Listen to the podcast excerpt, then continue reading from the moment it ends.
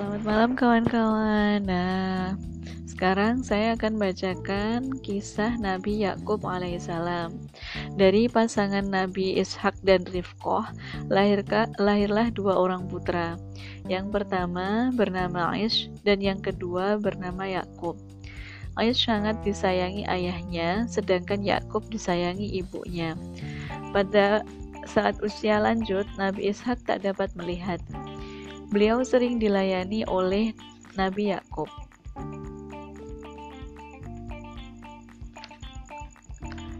Enggak. Nabi Ishak tak dapat melihat. Ia sering dilayani oleh Ish. Ish memang pandai berburu dan sering mendapat kijang, sedang Yakub senang berada di rumah belajar ilmu agama.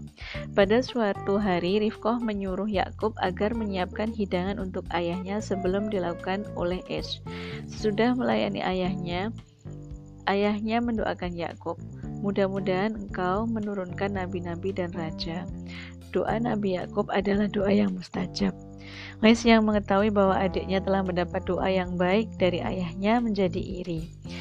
Ia mendendam kepada Yakub karena telah dianggap lancang mendahului menyiapkan hidangan kepada ayahnya.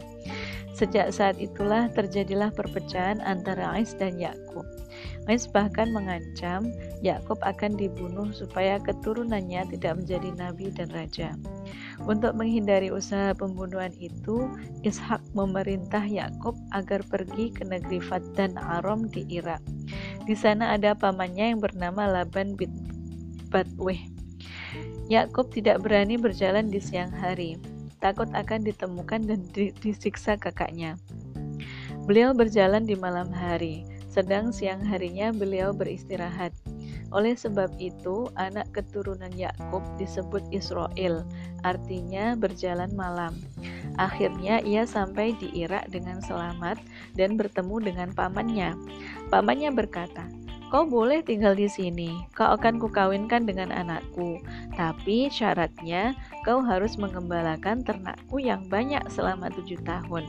Inilah maharnya, kata beliau pamannya. Yakub setuju. Sesudah tujuh tahun bekerja, beliau dikawinkan dengan putra pamannya yang bernama Laya. Kemudian menggembalakan kambing lagi selama tujuh tahun dan dikawinkan dengan Rohil adik Laya. Pada saat itu, Mengawini kakak beradik memang diperbolehkan, tapi pada zaman sekarang umat Nabi Muhammad dilarang mengawini kakak beradik sekaligus, kecuali kakak perempuan sudah meninggal. Yakub akhirnya menikah lagi dengan dua orang perempuan jariah atau pelayan dari Laya dan Rohil yang mengurus segala keperluan kedua istrinya. Dengan demikian, Nabi Yakub mempunyai empat orang istri. Dari istrinya, beliau dikaruniahi 12 orang anak. Dari istri pertama bernama Laya, lahirlah enam anak. Robin, Sham'un, Lawi, Yahuza, Yasagir, Zabulon. Sedangkan dari istri yang bernama Rahil, lahirlah dua putra, yaitu Bunyamin dan Yusuf. Dari jariahnya Rahil, lahir dua putra. Yang pertama dan kedua Naftali. Dari jariah Laya ada dua, Jad dan Ashir. Semua anaknya lahir di Irak kecuali Bunyamin yang lahir di Kanaan.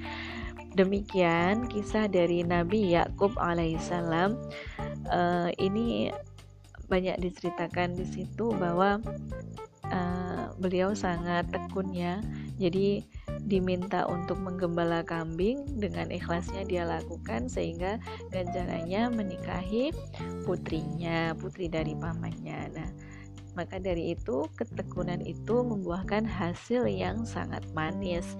Oleh karena itu, uh, kita dapat mencontoh uh, ketekunan beliau sehingga apa yang kita hajatkan, yang kita cita-citakan dapat tercapai sehingga uh, yang menjadi tujuan hidup kita dapat tercapai, dapat uh, menjadi penghibur kita di dunia ini. Nah, terima kasih. uh, begitu kisah dari Nabi Yakub. Sampai jumpa di kisah Nabi selanjutnya. Selamat malam.